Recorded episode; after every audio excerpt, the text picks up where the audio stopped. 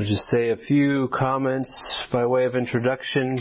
Um, I didn't include a lot of introductory material into the sermon, though it's weaved in and it will continue to be weaved in through the series as it becomes more and more relevant. But Galatians is a book written by Paul. It's probably the most quintessentially Pauline book that there is, and there's almost no debate, even from liberal scholars, that this was written by Paul.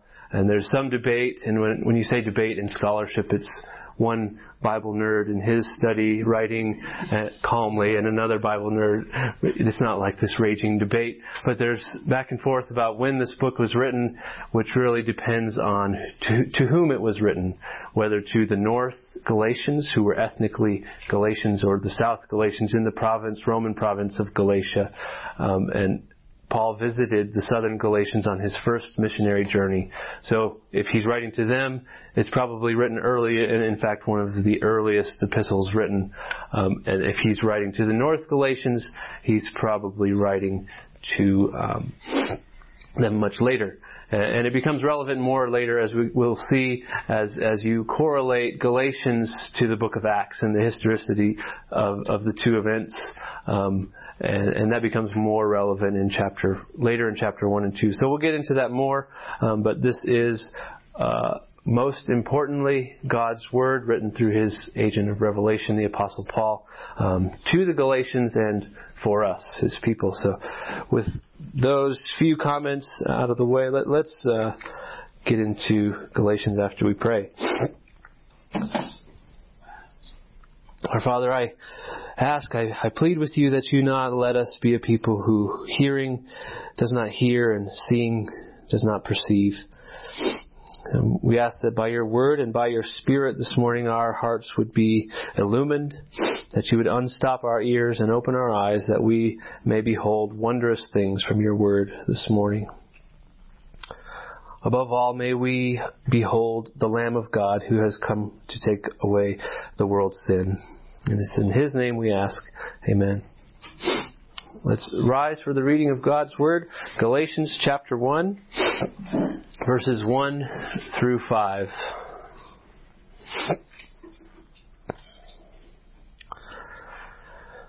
Paul, an apostle, not from men nor through man, but through Jesus Christ and God the Father, who raised him from the dead, and all the brothers who are with me, to the churches of Galatia. Grace to you and peace from God our Father and the Lord Jesus Christ, who gave himself for our sins to deliver us from the present evil age, according to the will of our God and Father, to whom be the glory forever and ever. Amen. You may be seated.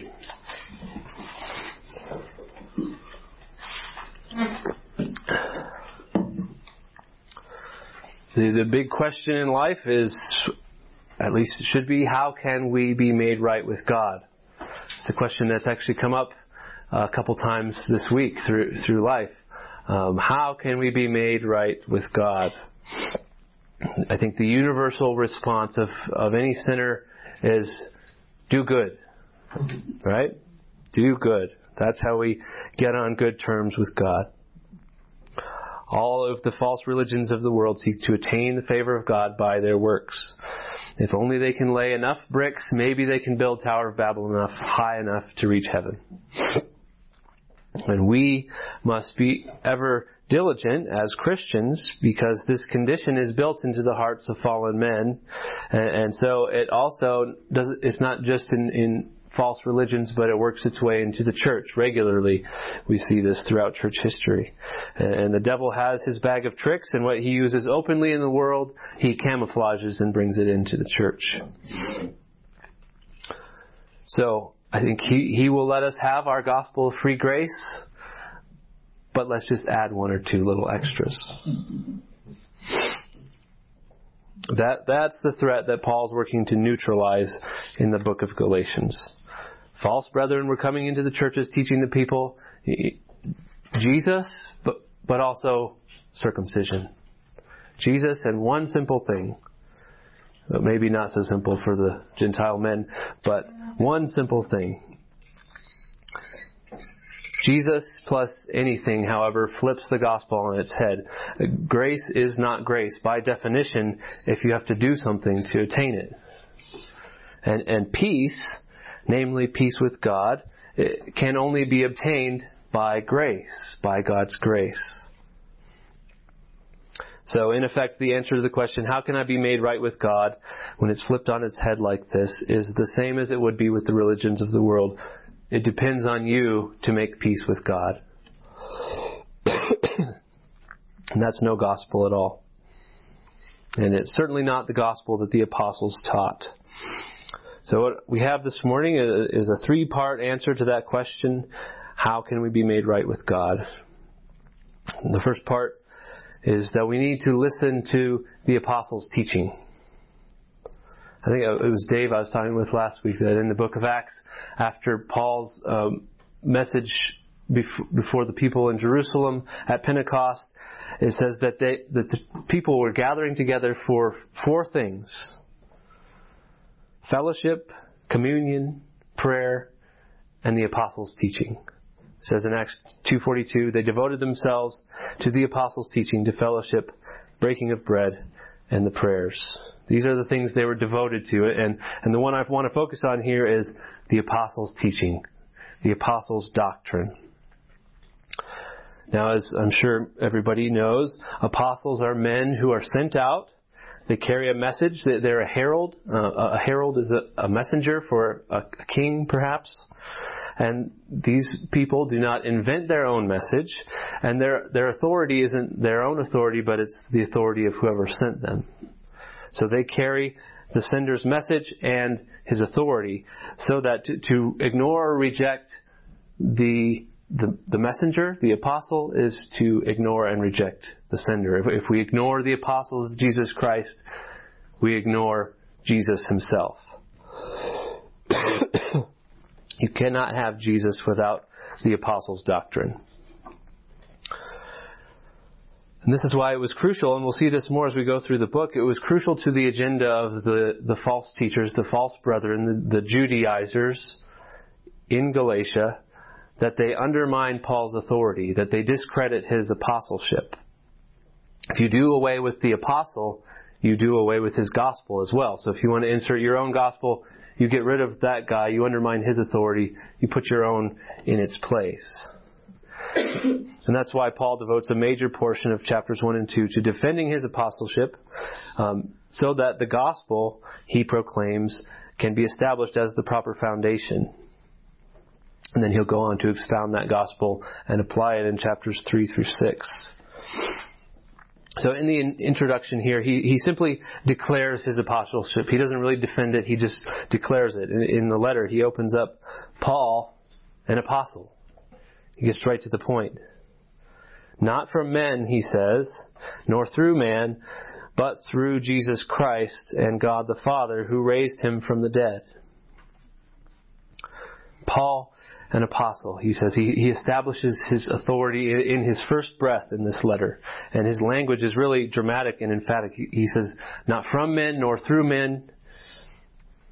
And these people who were attacking him may have been pointing out, Paul became an apostle much later than the other ones. He didn't know Jesus. It was after Jesus had already gone. Maybe he was sent by the church in Judea, maybe even by the other apostles. Apostleship is a divine appointment, and, and it seems that Paul was appointed by men. So you don't need to listen to him. We're on the same footing as Paul. They may have been saying something like this.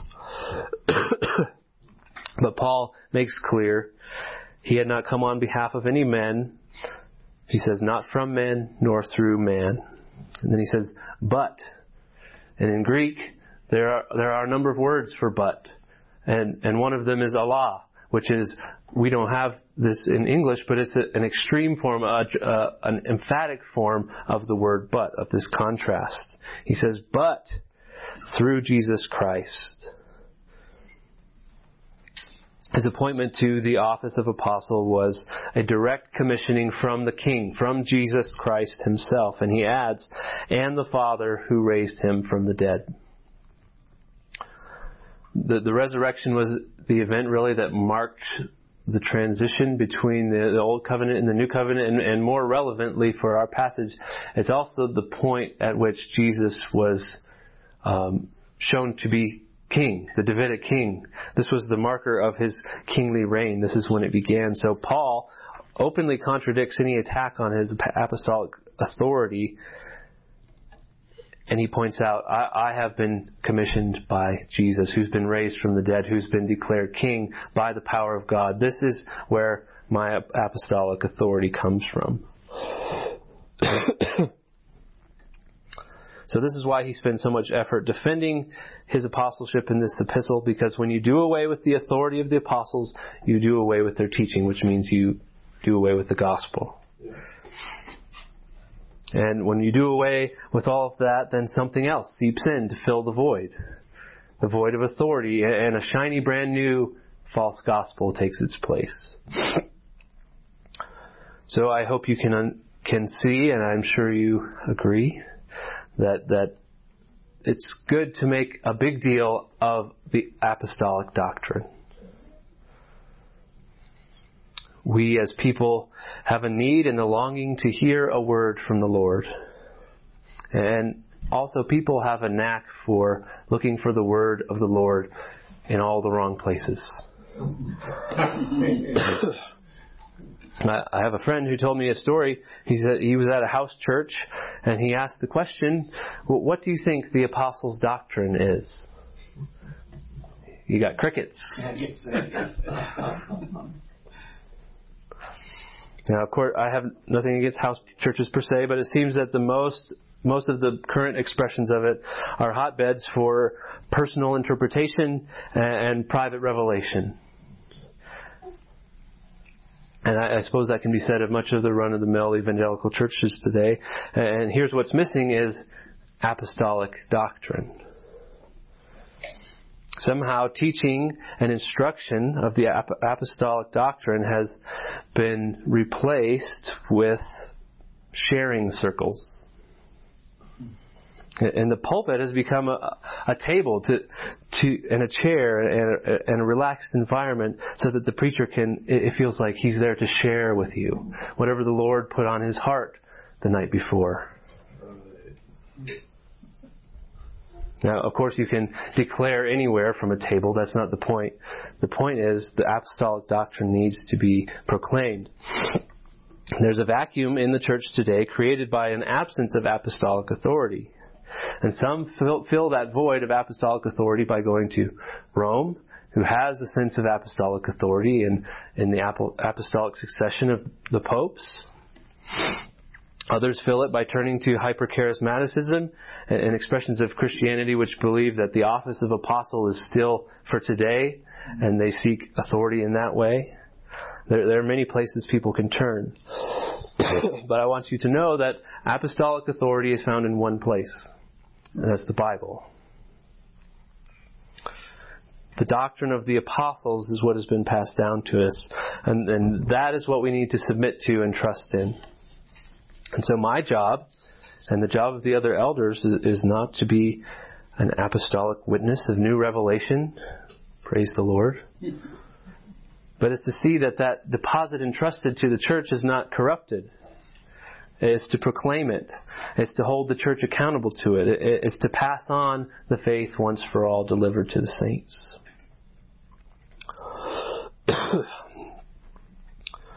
There's an interesting fact I didn't know before this week, but the Holy Spirit is mentioned more times in, in Galatians than justification is. It's common fare today to hear people equating obedience to a sensation they seem to have felt with obedience to the Holy Spirit. You've heard it before. Well, I felt the Lord was telling me to go into missions and to move to the Philippines. And I just felt I had to be obedient to that.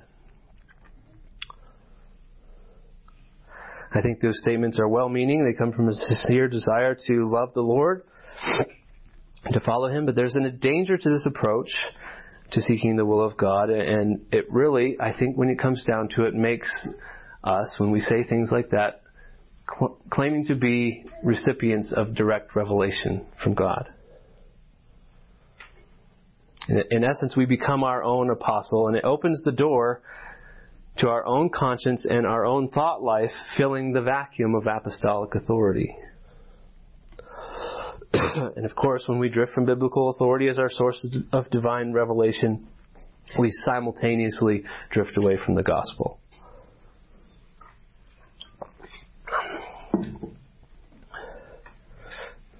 Uh, that, that was the, the effort of the Judaizers. They, if they could do away with Paul, they can do with, away with the gospel that he preached. And, and so if the devil today, however subtly and however slowly, can distract us from the apostles' teaching and cause us to look elsewhere to, for life-giving words, he can nudge us millimeter by millimeter away from the gospel. Uh, Kevin DeYoung in his book, and I love this title. It's, it's long. It's on the front of the book, but it's great. It's called Just Do Something, a liberating approach to finding God's will. Or, how to make a decision without dreams, visions, fleeces, impressions, open doors, random Bible verses, casting lots, liver shivers, writing in the sky, etc.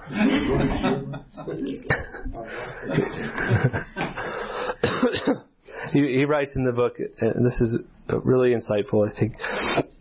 Says this conventional understanding is the wrong way to think of God's will.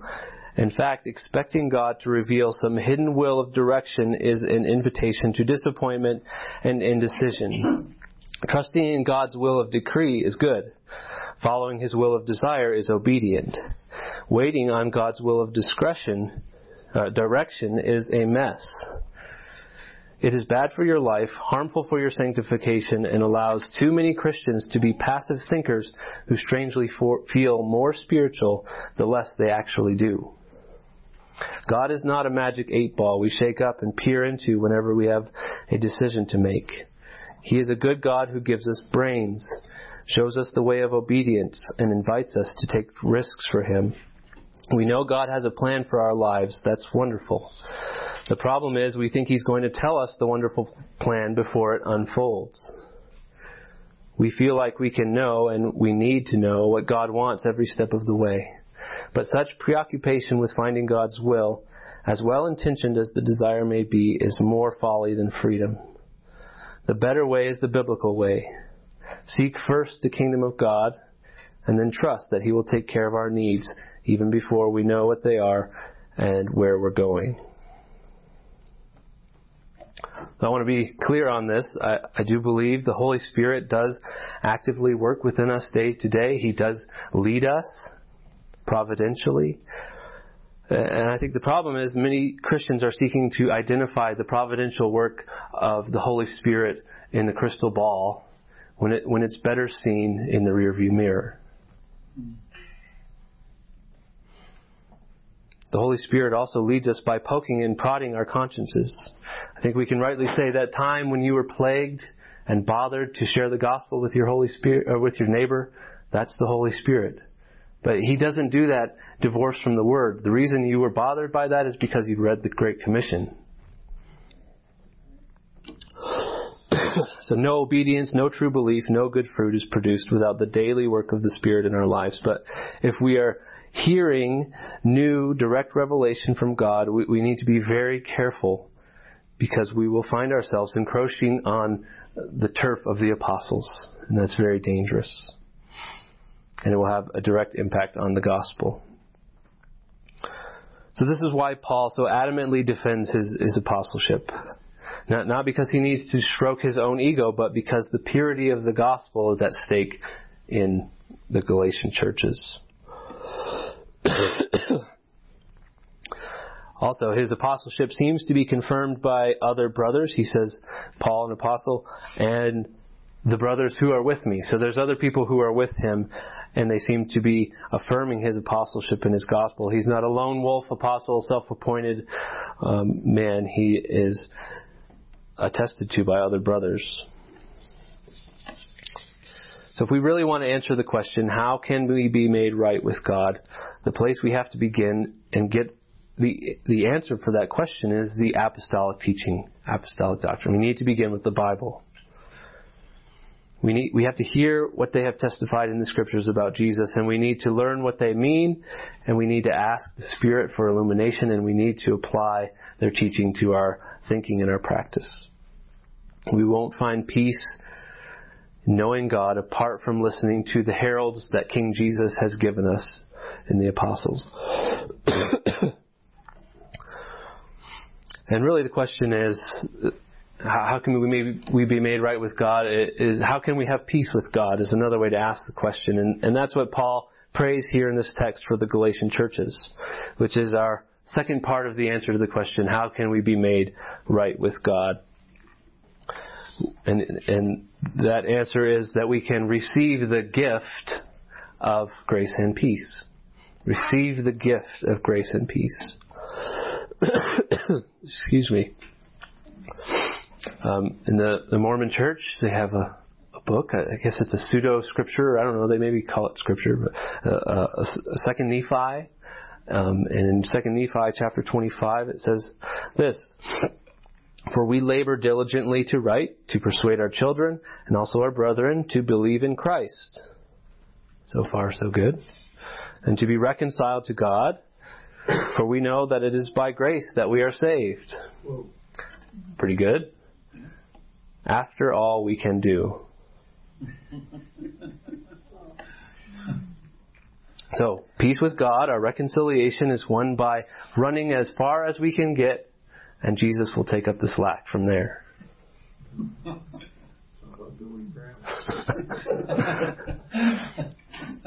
and men, by our fallen nature, I think we're born with an oxymoronic desire, and that is to earn grace. And I, I don't think men are really that dense that we can't understand the definition of words. I think it's just that we're so prideful. We, we're utterly convinced that we're not that far off. Surely we can win God's favor with just a little more expenditure of effort. Contrast this with what Paul says in verse 3 Grace to you and peace from God, our Father, and the Lord Jesus Christ. That's the source. And notice here, there, there's a subtle but powerful testimony to the deity of Christ here. Jesus, as well as the Father, dispenses gifts that only God can dispense, that is grace and peace. Paul identifies that the only wellspring of grace and peace is divine, it's God. Now, the Judaizers, these people who were coming in and, and teaching uh, that people needed to be circumcised to be saved. These Judaizers, uh, much like Second Nephi, were teaching people to, to be made right with God. Take these steps, F- follow this program, and God will give you saving grace. Be circumcised according to the law of Moses. Jesus will take it from there.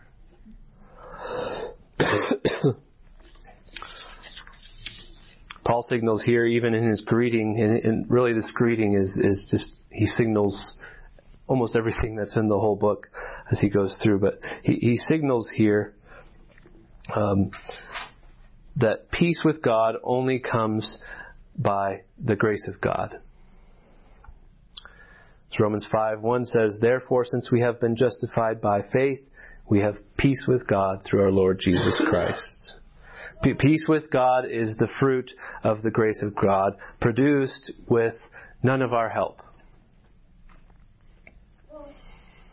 Grace is often pre- uh, depicted as a, a, life preserver thrown from a boat, and you're the drowning man in the ocean, and, and, all you have to do is reach out and grab it and take hold of it, and you'll be saved.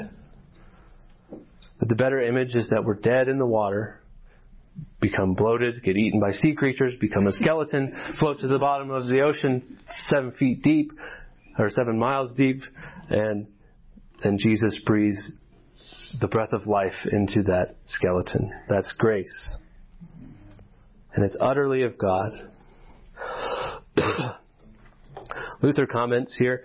Um, note this most carefully. The words, grace and peace, the words are simple, but during temptation to be convinced in our hearts that we have forgiveness of sins and peace with God by grace alone is the hardest thing. even as Christians who know the peace of God, we can't escape that curious craving of our flesh to earn grace. And I, I don't know your experience, but I catch myself sinning in this way daily, is that I find myself thinking thoughts, well, I do not love God nearly enough. My affections are cold. And I'm so self-centered. And I, and I find myself suddenly fearing damnation. I'm not good enough for God. Then I'll catch myself. Oh yeah, Jesus. I believe in Jesus. He, His righteousness is my righteousness. His perfect life is my, my life. His sins blotted out my, or His cross blotted out my sins. And, and even my cold affections and my perpetual pride and self-centeredness have been covered by the blood of Jesus. I'm justified by faith, faith, and I have peace with God through my Lord Jesus Christ. That's what we have to remember. Peace with God is exclusively a product of grace that comes through the Lord Jesus Christ. And, and, nothing we can do can win it. Likewise, nothing that we can do can cancel it. It's grace. now we find the substance of that grace at the cross, of course, which uh, leads us to our final answer of the question, how can we be made right with God? And that is, enjoy the gospel. Enjoy the gospel. Uh, again, Martin Luther seemed to live in, in kind of this constant battle that I, the, one I just described, only on a much grander scale. He's Martin Luther. Um, and he comments here that when the devil accuses him of being a sinner, unworthy of the grace of God, that really gives him confidence because who did Jesus die for? Good people or sinful people? He says, I have often proven by experience, and I continue to find out every day how hard it is to believe, especially during conflicts of conscience, that Christ was given not for the holy, righteous, worthy, and those who were his friends, but for wicked sinners, for the unworthy, and for his enemies who deserve God's wrath and everlasting death.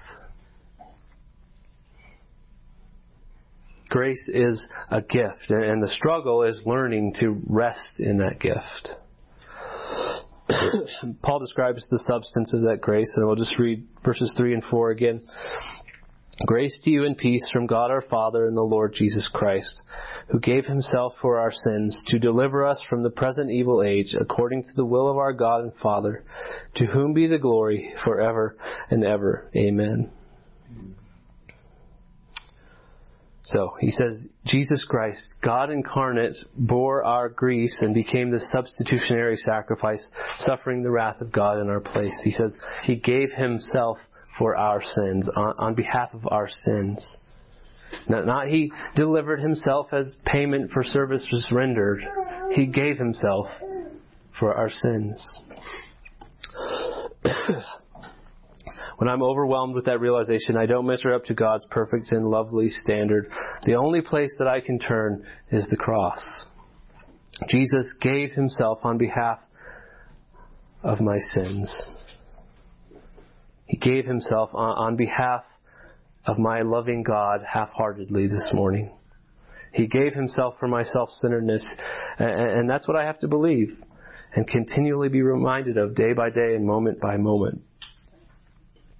And now that doesn't mean, of course, that we may continue to live in those sins without repentance.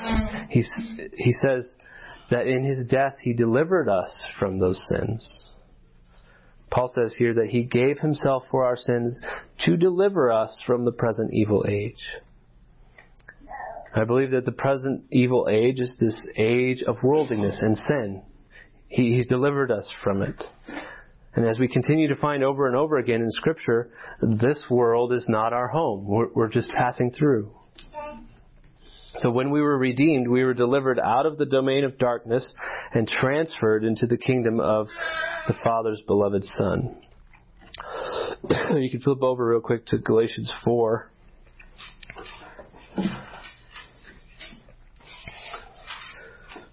Galatians 4, 4 through 9 describes this event uh, beautifully. But when the fullness of time had come, God sent forth his Son, born of woman, born under the law, to redeem those who were under the law, so that we might receive adoption as sons. And because you are sons, God has sent the Spirit of His Son into our hearts, crying, Abba, Father. So you are no longer a slave, but a son, and if a son, then an heir through God. Formerly, when you did not know God, you were enslaved to those that by nature are not God's. But now that you have come to know God, or rather to be known by God, how can you turn back again to the weak and worthless elementary principles of the world, whose slaves you want to be uh, once more? So, he's saying we're free. We're delivered from that present age. We've been removed from our, our shackles and we've been made sons and daughters of God, free from that old uh, sin. And all of this, he says in verses 4 and 5 of uh, chapter 1, are according to the will of God and for his glory. So God does not bestow grace and peace out of compulsion, or it would not be grace. The very nature of grace, by definition, requires that it be given freely of the will of God. His purpose in giving us grace through Jesus was, he says, to glorify himself. It's according to his good pleasure that he gives grace. So because of our propensity to esteem ourselves more highly than we ought, we, we like to make the gospel about us. And the gospel is about God. We like to say, invite Jesus into your heart because God longs to have a relationship with you if only you'll accept Him. Or maybe from a more reformed error, keep yourself in the covenant by way of your obedience. Whatever manifestation it is, we all do it. We all make the gospel about ourselves. And we know intellectually uh, we're, we're no better than the worst of the vilest of sinners. But in truth, we think that we're selected for some superior quality that God saw in us. I'll speak for myself. I do. Where's that quality? yes. See, it's so obvious. there goes the human.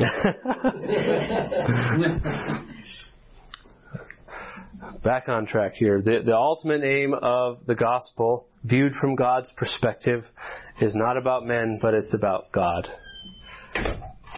Ephesians 1 says, In love, He predestined us for adoption through Jesus Christ according to the purpose of His will, to the praise of His glorious grace. Amen. So, I, I want to be pleasing to God. I want to be in communion with God. I want to be at peace with Him. I want to be made right with Him. And I want to glorify Him. And the best way to glorify God is to enjoy His grace. To believe the gospel and be thankful. Any effort, anything I try to add to the gospel will only diminish it. Uh, J.I. Packer, in his introduction to the death of death and the death of Christ, uh, he contrasts the gospel that men used to preach uh, with the modern gospel of decisionism, essentially. He, he says this. This is. I have one quote tacked up on my office wall, and this is it. The preaching of the news of the gospel is often described as the task of bringing men to Christ, as if only men move while Christ stands still. But the task of preaching the old gospel could more properly be described as bringing Christ to men. For those who preach it know, as they do their work of setting Christ before men's eyes, the mighty Savior whom they proclaim is busy doing his work through their words, visiting sinners with salvation, awakening them to faith, drawing them in mercy to himself. I encourage you this morning, enjoy the gospel of Christ's apostles the, the true gospel of free, unmerited gifts of grace and peace through Jesus Christ, who gave himself for our sins according to the will of God the Father and for his eternal glory. Amen.